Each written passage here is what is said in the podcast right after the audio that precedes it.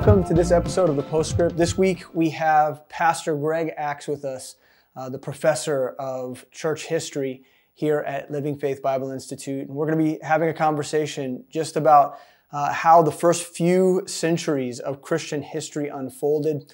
It's going to be a very fun and exciting conversation, so we're glad you're here with us. Let's get right into it. Pastor Greg Axe. Yep.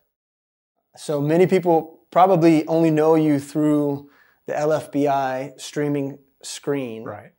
and uh, and they don't know your you personally. Okay. They see you you're you're, you t- you're kind of a stoic figure in Living Faith Fellowship, and uh, and so I want to give people an opportunity just to get to know you.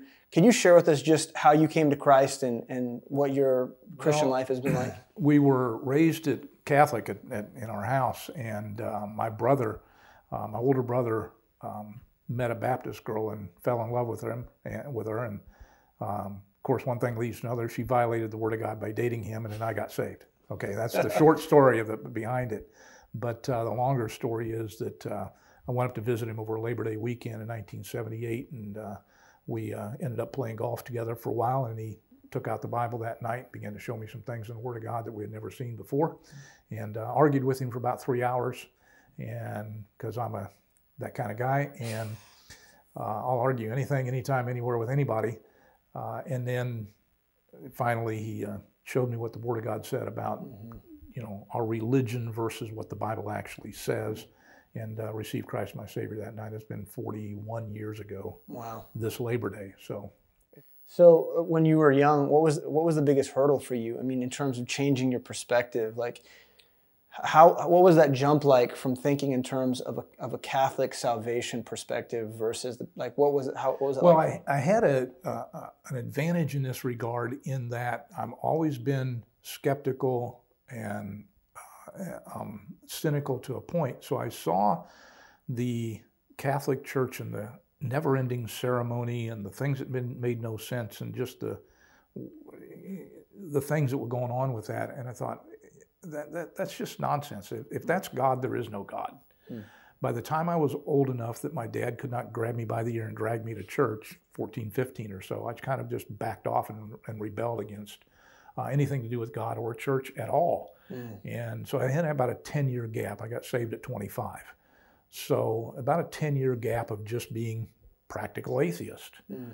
So my rebellion against the Catholic Church was already firmly set. Uh, and it wasn't um, where uh, typically when you share your faith with a, with a Catholic, he's going to fight and rebel because he's hooked to his institution. I already broke from that institution 10 years earlier. So for my brother to sit down and talk with me from the Bible and to say, hey, here's what the Bible actually says, here's what we were taught when we were growing up, eh, which we knew was tomfoolery.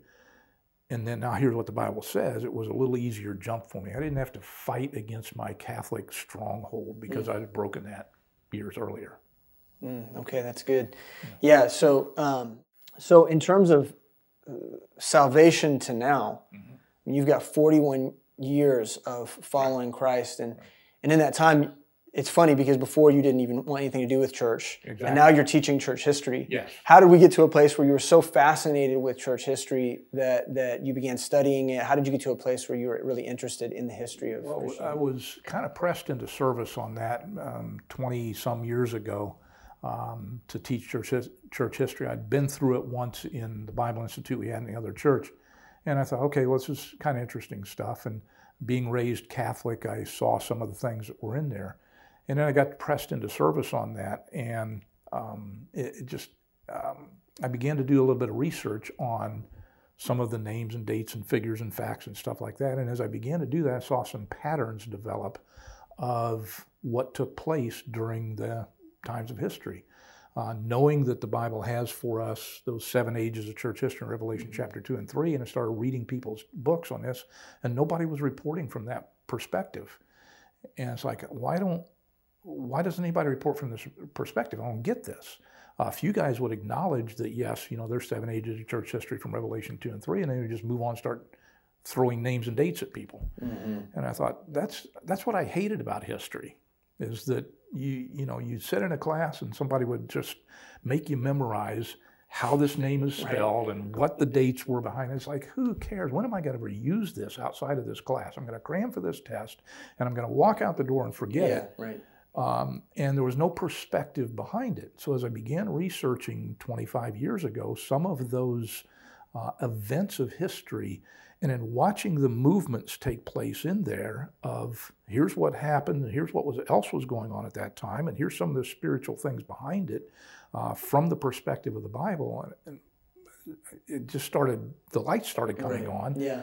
And it made it interesting for me not to bore people to death with names, dates, facts, figures of, of all that, but to give some perspective behind why these things happen mm-hmm. so that we could have, so the history can actually teach us something. Right. History's supposed to teach us something, isn't it? Yeah, right. And I think that that gives us a good opportunity to talk about your book. Yeah. Um, so what you've been teaching for the last 20 years right. is now in book form, and I think your book is really unique. Um, it's uh, Church History, a Biblical Perspective by Greg Axe. Um, and this is the required reading for the church history in, right. in class in LFBI. But you know, the, the really interesting thing uh, compared to other church history books that I've, I've read is this idea uh, of the, the church ages. And, and so you begin uh, first by laying out the principles yes. of history. Yeah. And then you go into the church ages and you use that as kind of a template. So maybe first let's talk about the principles that you lay at the principles of studying history from a biblical perspective. Why is that so important uh, for a Christian to have that in their wheelhouse? Well, because God is the author of history and it's his story. So he authors the principles of how mankind is going to function during life. And the history of mankind is, is defined for us in the Bible. So we have perspective given to us in the Word of God, but yet what happens is you pick up anybody else's church history book, um, and they will just dive immediately into whatever time period they're dealing with. Into the narrative. Yeah, right. and here's the facts. Sure. Okay, well, the facts are important, but what's more important is how God is behind those facts and how the enemy moves behind those facts as well and what's going on so that we get perspective of why we're dealing with those mm-hmm. things. So, yeah, that's one, one of the things that's unique about the way that I approach that is that we begin by talking about here's principles of life from the Word of God that govern what's happening in history. Mm-hmm. And oh, by the way, you're part of history. Right. So when you turn on the television today, yeah. when you read a newspaper today, you're watching history unfold, and the same principles that were in Martin Luther's life and Paul's life and the Pope's lives are in your life. Yeah. Well. And I think that's one of the really important things about the book is that it contextualizes uh, our our ministry life and it places us within within the narrative of history. So, so you're not so far removed when you're reading these books, these these church history books, um, or you're listening to these lectures. A lot of times, it seems so far removed uh, from where we're at now, and it makes it really difficult to find where we f- we fit. And so, I think uh, the principles in the book really help us guide when we look at history. We can see it from a past, present, and future perspective using the principles that you give what are some of the principles that you think are like crucial? Maybe you can share a few with us just to get an idea of like what some of the principles that you think are important. Well, I think one of them is that um, um, that great men are not always wise, and that's a verse in the Bible, Job 32, verse 9. Great men are not always wise. So you look at there's great men in this world and women that have accomplished things that you and I will never in a lifetime accomplish. Uh, and they're held up as great people, and some of them actually are in, in God's eyes, and some of them are just they think they're great, like Constantine the Great thought he was great, but he wasn't. Yeah, we'll get in to God's him. eyes. We'll get to him. um, but great men are not always wise, and so we glom on sometimes to a figure in history or even in our own personal lives that we uh, appreciate and like and respect even now. Mm-hmm. And we just dive in fully without backing off for a minute, going, wait a minute, that guy doesn't always have the, the answers. Neither do I, neither do you, neither does anybody. Okay? The answer is all found in the Word of God. Uh, another principle that I think is really uh, important is that I teach is, is, this that any record of history is subject to the view of the historian. Mm-hmm. In other words, you read something that somebody wrote, and it's true to him from his perspective. From his bias. Okay? Yeah. His facts may be true, but everybody has facts and opinions in anything that they produce.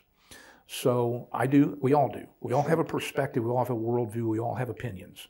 Uh, I say this opinions are like armpits. Everybody has them, they usually stink. So you have to know what this guy's opinion is. You have to know what his worldview is. You have to know what his perspective is to, to be able to analyze the facts that he's given to you because within those facts are his own opinions. Um, so, example, you turn on Fox News or CNN or MSNBC or read a newspaper, whatever, you're getting facts, kind of the same ones for the most part, but you're getting different spins on them based upon the perspective of the individual giving you that information. Right. Right. Right. So, if you pick up a history book or you read the news today, you have to know what the the view of that individual is so that you can filter what he's telling you through that prism.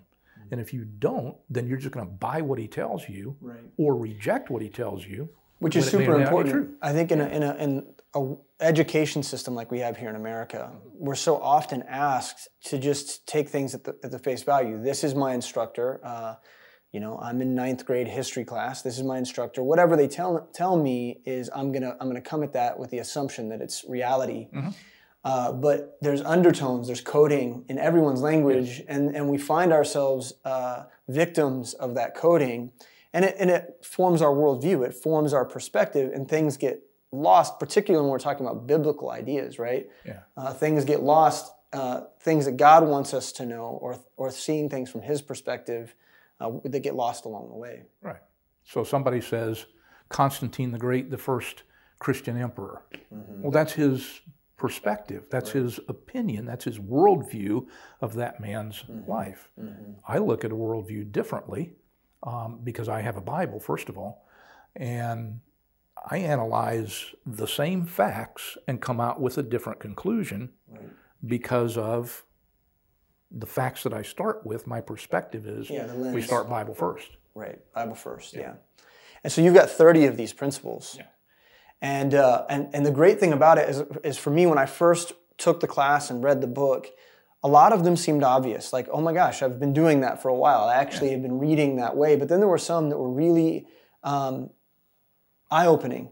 And uh, particularly this idea of history as the as a as a chess match, you know, between Satan and God. And I think a lot of times we want to, as Christians, we want to see and think in terms of God always, uh, always playing the card exactly the way that, that we want Him to. Yes. and so, but but God allows things to happen, and He allows Satan to make moves. And there's this, there's a there's a, a historical uh, narrative of of of, a, of this chess match or this great battle between God and Satan. Describe that a little bit, maybe. Okay, it, it begins right at the beginning of the Bible. In the beginning, God created the heaven and the earth. Who Mm-hmm. moved? God did. And the earth without form and void, and darkness upon the face of the deep. Well, God is not the author of darkness, the prince of darkness is. So he moved. And the Spirit of God moved upon the face of the waters. There's God moving again. And so, right in the first two verses of the Bible, you've got the God, Satan, God movements that are taking place there.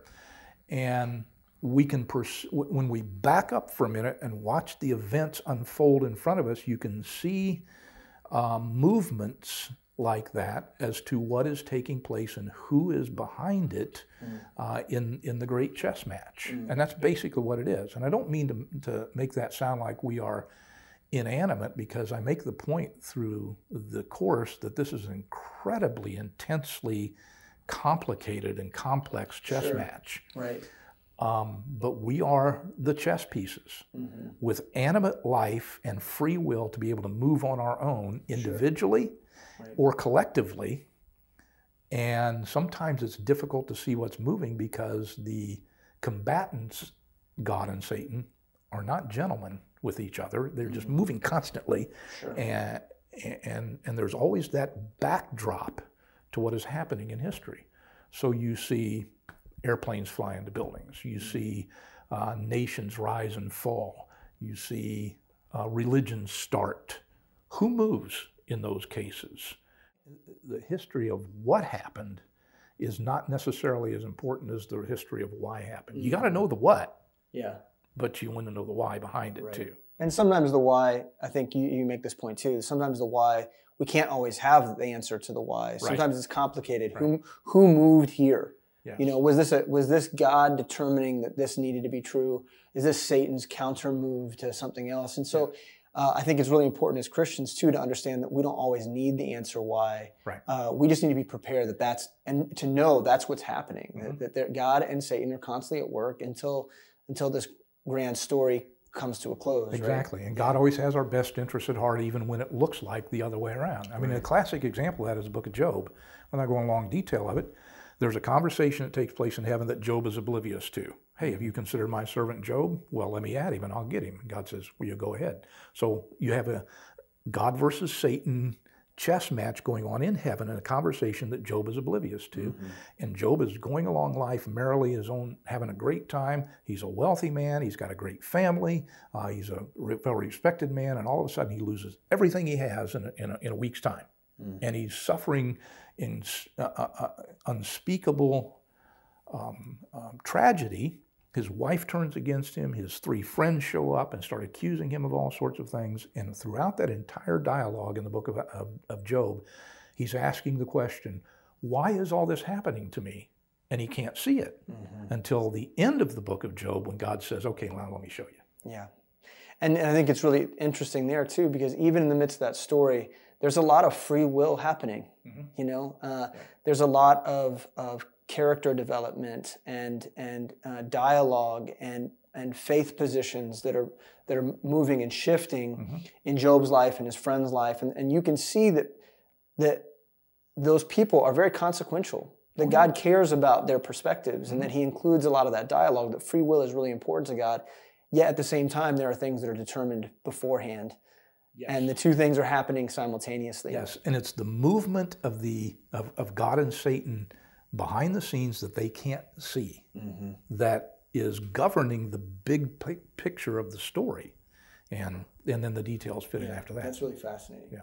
So then in, in, in church history, then you you've got a whole nother section to the book. And I think this is the part that I think that sets your book apart even more, mm-hmm. is the idea that you're breaking down church history uh, from the first century, uh, really to, to today, uh, based on what we learn from Revelation chapter 2 and 3. And we don't really see this in any other church history books that I've ever read. So maybe explain that concept a little bit.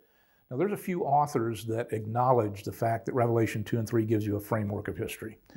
Um, and then they write their books in 20, 30, 40 different chapters or whatever. Um, and so I, I, I determined that when I was going to teach this course, when I was going to write this book, that I was going to write it in seven chapters. Uh, and, and not only just write it in seven chapters, but take those time periods that are easily identifiable now with the perspective that we have in the year 2019, looking back on church history, it's a lot easier to see this. Uh, if you were living in 400 AD, it wouldn't be as easy to see the, the framework of Revelation 2 and 3 as it is today. Right. Uh, now that we can see it, I look back on it and not just divide it in seven groups and say, okay, there's the time frame, now here's what went on, but to report it from the perspective of what's actually said in those sections. For mm-hmm. example, the age of Pergamus is talked about, and then the name means much, much marriage, and that's the time in which Constantine uh, takes over the church and it marries with the world. Mm-hmm. So I report the events of that time period based upon the template of a marriage. Mm. You have courtship, you have engagement, you have a wedding ceremony, you have consummation, you have honeymoon, you have children. And I wrote the book from that perspective, dealing with that. Uh, age of um, Thyatira is the superstition of the church and how um, the Roman Catholic Church stole the kingdom of Israel and it implemented it through their church. Right. So there's a story in the Old Testament of Jezebel, which is mentioned in the passage Right. Of how she stole the, the vineyard of Naboth. And I use that as the template for reporting what happened during that particular age. But I thi- it's, it's very clear when, when John writes the book of Revelation, God gave him a template for it. Write the things which thou hast seen, the things which are, the things which shall be hereafter, from the perspective of the second coming of Christ. So here's what you have church history, seven ages, and it breaks down perfectly. Yeah. And I think one of the things that I realized in looking at that um, is that is that what we can see is that each age of the church is a basically what from what we read in Revelation is a caricature of what we see in a, in a certain time frame. And so if someone was is unfamiliar with this concept is that, that you basically overlay the, the, these different churches that uh, Christ is speaking to in Revelation 2 and 3, and then you overlay them over sections of history that are defined based on those, those caricatures that are laid out. And, um, and those aren't always neat, those aren't always tidy, Right. uh, but they do work. They do function over, over ages, uh, sometimes centuries of history. And, uh, and then you teach from that perspective, a biblical perspective first, and then you take, then you m- use that as the lens in which you look at history. And I think that that's, that's really fascinating. I want to thank you for joining us this week on the Postscript. We had a great conversation today just about the principles of studying history from a biblical perspective. Uh, hopefully, that was fascinating to you. If it was, join us next week as we get more into uh, specific history and we talk about the second century believers. Thanks for joining us.